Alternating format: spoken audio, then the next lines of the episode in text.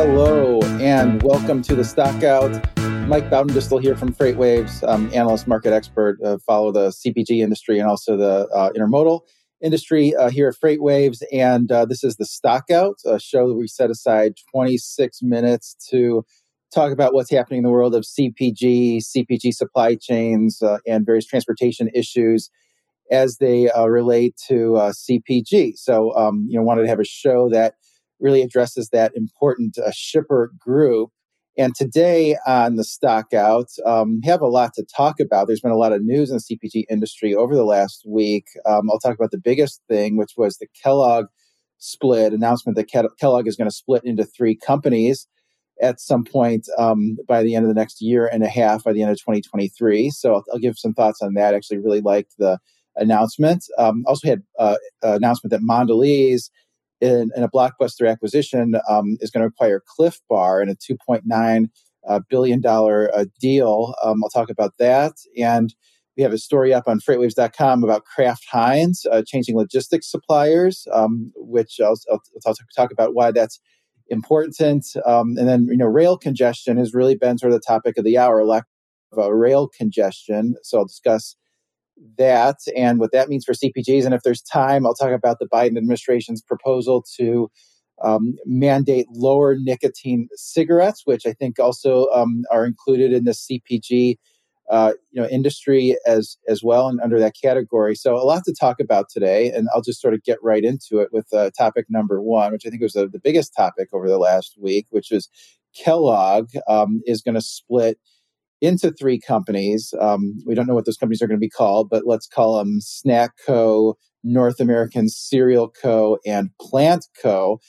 to start with. And Kellogg's been an interesting, um, you know, company. I mean, it's really performed well over the last um, you know year to date. I mean, actually, shares are up nine percent year to date versus a decline in the S and P of eighteen percent. So there's really been this flight to quality, um, which has been um, you know representative. There you see a stock chart. You see Kellogg uh, shares are in black, and the S and P 500 is in blue. And so a lot of CPG companies have really outperformed the, the, the market so far this year. Um, that's really been uh, sort of sector rotation, a flight to quality. I think a lot of investors in CPG have felt left out the past several years as the higher risk, uh, higher reward names have, have outperformed. And, and, and this is sort of revenge of the, the boring stocks, revenge of the consumer staples is, is, is what we had you know this year. And that sort of takes us to um, last week's announcement um, you know with kellogg. And it was really became clear that snacking is where the value is you know for kellogg and the rest of the cpg space. The current uh, ceo and it sounds like management team is going to focus on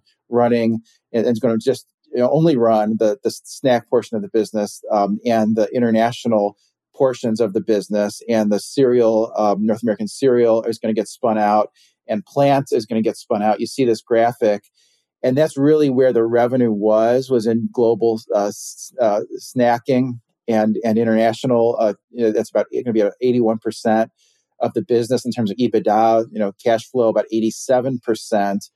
And you know, part of the reason why they're doing this now is over the last year, there's really been a lot of um, you know distractions with some of the other segments, and and really what investors should be focused on are you know, this the snacking business, which is growing high single digits. I think they have the potential to grow high single digits. These these would be snacks that include Pringles, Pop Tarts, Cheez Its, Rice Krispies, Nutri-Grain bars, RX bars, etc. That's under the Kellogg umbrella. So a lot of valuable, um, you know, brands there. And you know, the idea is that not only have um, you know Americans taken to snacking during the pandemic snacking a lot as you know things open up and you need uh, you know food to go, and that behavior has has stuck.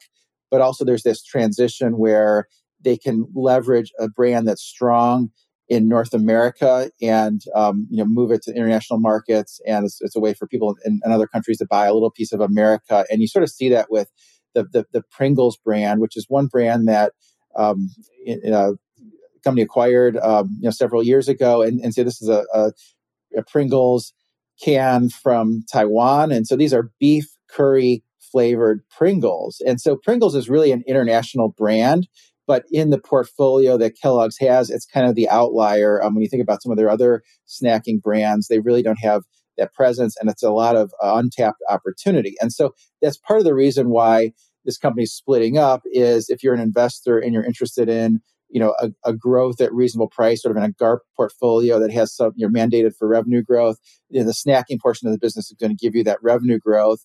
When you look at the other portions of the business the north american cereal business you know that's something um, that's maybe more appropriate for an income in, in investor would expect the dividend yield of that to be at least uh, you know three percent maybe even four percent uh, you know given where Kellogg's current um, dividend yield is is, is 3.3 percent. And you know, part of the idea is that you know the snacking uh, you know business is going to be valued more highly by Wall Street. If it was a standalone uh, business, and you, you sort of look at what you know how shares of Kellogg are trading, and they're trading about 17 times forward earnings, which is about um, you know close to in line with General Mills, and so it's it's almost like it's getting a cereal uh, multiple, whereas um, because snacking like I showed a minute ago, is most of you know the revenue, most of the the um, the, the cash flow really deserves a multiple that's more in line with a best in class snacking peer, which would likely be Mondelez, which owns uh, Oreo, and um, as of uh,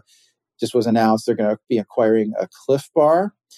And um, sort of as we, as we get to sort of why why are they doing this now is really in the last year, um, you know, the the value of the snacking has been um, you, you, know maybe obscured by some of the other events that have taken place in some of the other you know businesses. Sort of in the last year, the cereal business has had to undergo strikes. Um, you see all those um, you know uh, uh workers that you know do the the plant the um, you know the frosted flakes and, and and those things that you've had to shut down plants. They've had to you know import uh, cereal from from overseas and there was a, a, a, stri- a fire that that closed the, the facility, and so the cereals come under a lot of pressure.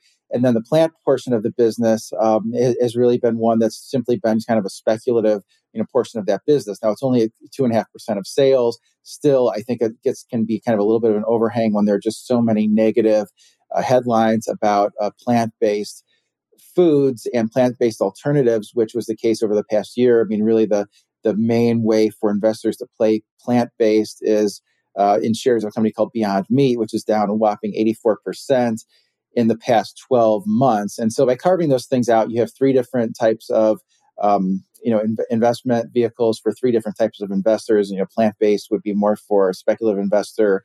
This North American cereal uh, company, or maybe before an income portfolio, something that's stable, and then um, the one where you know investors are chasing growth would, would, would be in the in the snacking and you know you do makes you wonder um, you know are other companies going to follow suit and we have seen a lot of uh, acquisitions and divestitures in uh, the CPG industry. You've seen a lot of companies like Nestle build out their portfolio of healthy brands, of their you know, portfolio of uh, you know things like like vitamins, you know things like um, you know pet food, healthier pet food.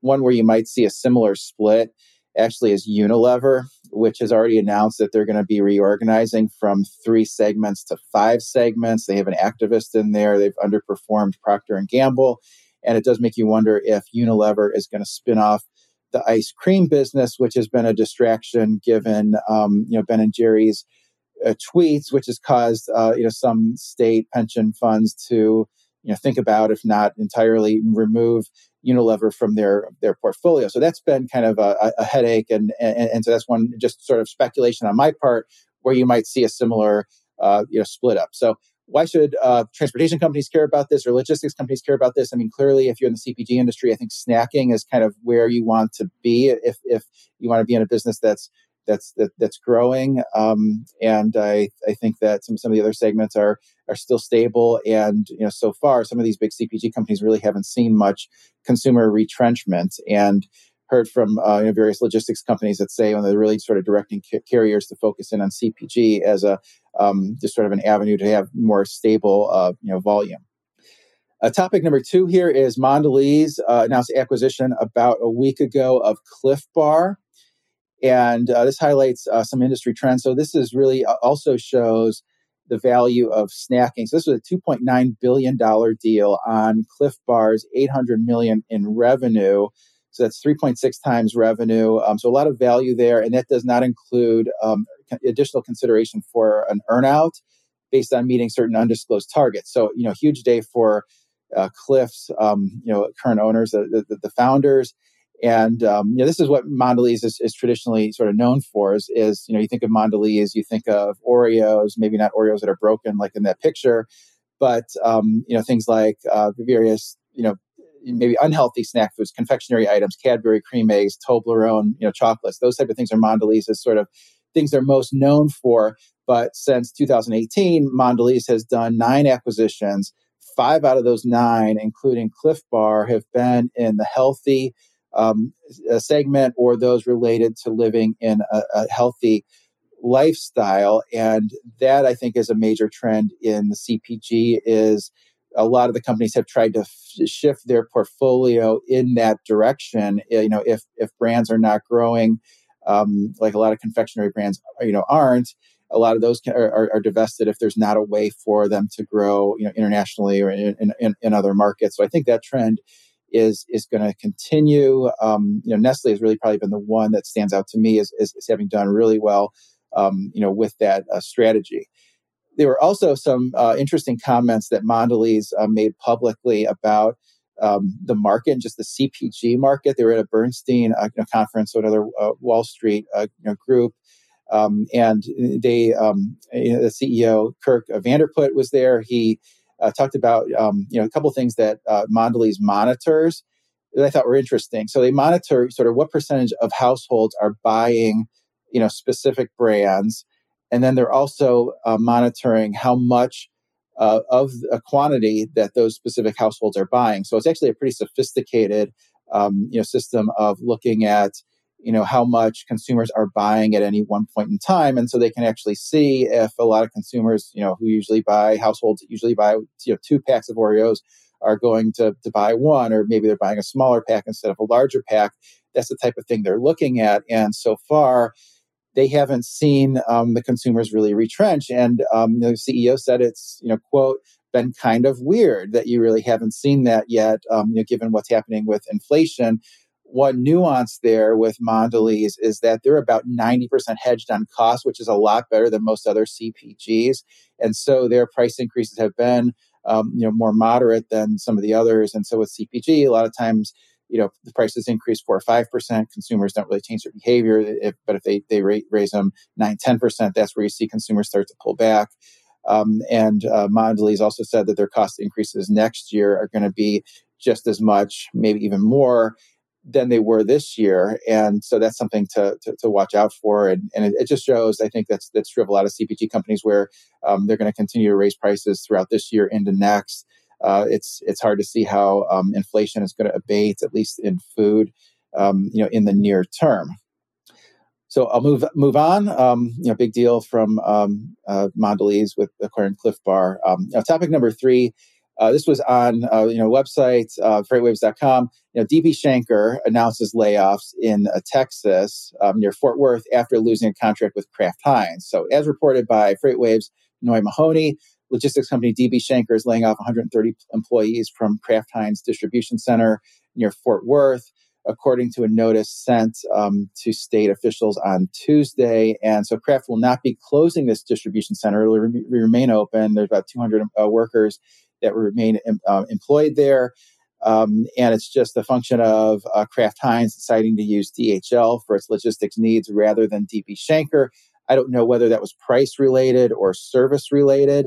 Um, you know, I could only speculate from you know where where I'm you know sitting, um, but basically, uh, I think it does show the importance of you know keeping the big um, you know, CPG companies happy and um, just sort of what can happen when you know, CPG companies go another way. I mean, it could, could lead to um, you know companies having to cut if, if they're in a, a certain location. So, you know, CPG companies are really sort of the ones right now that are being coveted by uh, carriers, by logistics companies. I mean, their volumes you know if if they're down they you know they might be but they're going to hold up better than a lot of other you know goods and when we look at the transportation market overall inventories at the retailer levels are high in general we, we all saw what um, that, that walmart's inventories are about 35% higher than they were a year ago target's about 45% higher than they were a year ago the nuance there is that's really for general merchandise it doesn't pertain to food or consumable products those are much more, um, you know, sort of in line. So, you know, really, if, if you see retailers cut um, prices, it's really going to be more for, for goods that consumers don't actually really need, sort of more um, wants rather than needs. Uh, topic number four is rail service um, is t- deteriorating. I think you know there's been a lot talked about in the last, um, you know, really in the last week, but just even today, sort of just uh, seemed like a lot came across my desk on rail service, and I have a a chart um, that I think is, is interesting from Sonar. So this is the intermodal outbound tender rejection index from uh, LA. So this is containerized intermodal volume, and normally you sort of would have what you see in the middle part of that chart in 2000, late in 2018 and 2019 when uh, the transportation market wasn't particularly strong. You see that intermodal tenders don't get rejected very often. They're down there 1%, maybe less than 1%. And you, you saw with all the um, you know, supply chain uh, issue, transportation congestion, late 2020 and last year, that tick up to you know over 10% in a lot of cases, which is really sort of something is not going right in the transportation industry when that happens. Earlier this year, it had been down at that 1% range and sort of that March through um, May timeframe. I'm on the I'm on the right side of that chart for those you know watching the video. But then you know lately here in, in, in June, it spiked up to about five percent. You see it there at four point nine, and so that is an indication something's not going right with service and some of the things that you know we've said from around the the industry about 29,000 boxes are, in, are being held in container yards that's per um, Gene Seroka, a Port of LA's executive uh, director. We see him a lot on uh, FreightWaves uh, TV. Um, you know, we're seeing chassis being used as makeshift storage again. That's not good because we know how bad the chassis shortage was last year, and, and so that seems to be you know coming up again. And so these things are happening even though the number of ships at anchor. At, you know, outside the ports of LA, Long Beach, are the lowest it's been in two years. They're down to about 20 versus um, a high of about 100. And so um, I think that's a function of maybe some uh, you know companies moving uh, you know goods through other ports but i think a lot of it is is just the you know retailers ordering less because they recognize that their inventories are at a high level you know our data shows that's expected to you know continue um, and i think uh, you know in the coming uh, you know weeks you'll see that there, there aren't any um, you know container ships waiting you know outside of the the, the ports of, of, of, la long beach. And that, and that may be the ultimate thing that alleviates uh, this rail you know congestion um, you know that I've been uh, describing. But but clearly, right now there's lots of congestion in and around the Chicago area as as well, um, which is typically the most uh, congested point in the freight rail system. You know things like you know containers piling up.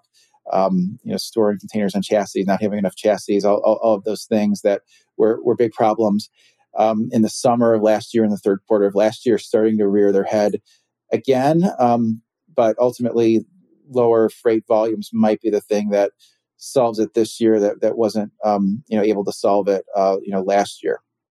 So I'll move on to the last topic, which is one that um, have, have written a little bit about, um, but uh, is, is, will cigarettes become nicotine light? And so there's been a lot of um, you know discussion of, of ways to make um, you know cigarettes um, less uh, harmful and to discourage um, you know children from using you know nicotine. I mean, there is this um, you know the FDA has banned Juul's e-cigarettes, um, which I think might have a long fight in the courts to see if the courts will actually uphold that ban. That came after um, it was uh, you know the, the company Juul was not allowed to have flavored you know e-cigarettes because supposedly flavors um, appeal to uh, you know a younger crowd that would be underage. But now there seems like there's this whole new fight where the Biden administration um, is developing a proposed rule to establish a maximum nicotine level for traditional um, to combustible tobacco products. And so that's kind of interesting. It's not clear, um, you know, if this would actually be feasible. If you could just take cigarette, take the nicotine out of it, it would sort of make it, um, you know, going back on the long, you know, quote that the cigarette is just a nicotine delivery system. It's you know nothing more uh, than than that from from all those um, you know, tobacco hearings. But um, you're not clear whether it'd be feasible. Um, not clear whether this would give rise to a robust black market of uh, cigarettes that are imported from other countries that are not approved uh, for use in the United States. Not clear whether this would just force existing adult smokers that are law abiding into withdrawal at one time and um, would make for a lot of, I think, grumpy uh, people um, as they try to get off uh, you know, nicotine at, at, at, once and sort of uh, experience withdrawal. I mean, certainly it would, um, you know, reduce the, um, you know, cravings and um, you know addiction a factor. And I think you know, one of the, the statistics they cited is that more than half of adult smokers um, you know get addicted to the nicotine before they become old enough to actually legally purchase um, you know cigarettes. So this seems to be uh, something that the, the, Biden administration is going to at least push for. Um, the next step is that the FDA would issue a notice of proposed rulemaking by May 2023 which seems likely, and there would be a time for public comment, which you know, I've seen that happen in uh, transportation industry where there's some notice of proposed rulemaking, um, you know, regarding some you know, change to a trucking hours of service rule, and then you get all these you know complaints from people who that would negatively affect, and it, it gets sort of to be a kind of a complaint session in in Washington D.C. Um, you know, think that would be the case here too, um, perhaps with the you know tobacco industry sort of leading the charge, and I think any ruling, um, which is probably not likely until I don't know 2024, maybe end of 2023, uh, would be challenged in the courts, um, you know, tooth and nail. Um, one thing that's interesting is there was one um, you know research report um, you know I was reading it was written by by Stifel, one of my former colleagues there, who said that this is a potential negative for Altria because it relies you know, heavily on the combustible products, but could actually be a positive for Philip Morris because their portfolio is weighted towards the non-combustible cigarettes or sort of less harmful products and that seems to be you know their big push. So sort of believe it or not um, philip morris is trying to position itself as an esg name because the uh, you know under the argument that their products are, um, you know, at least the ones that fall under the Philip Morris, um, you know, corporate umbrella rather than Altria are uh, designed to be less harmful and help people reduce, um, you know, cigarette usage and um, have less harm, um, you know, with those uh, with those cigarettes. So, um, kind of an interesting, you know, development, uh, you know, there, which I, I don't, you know, talk a lot about that sort of subsector, but I think that falls under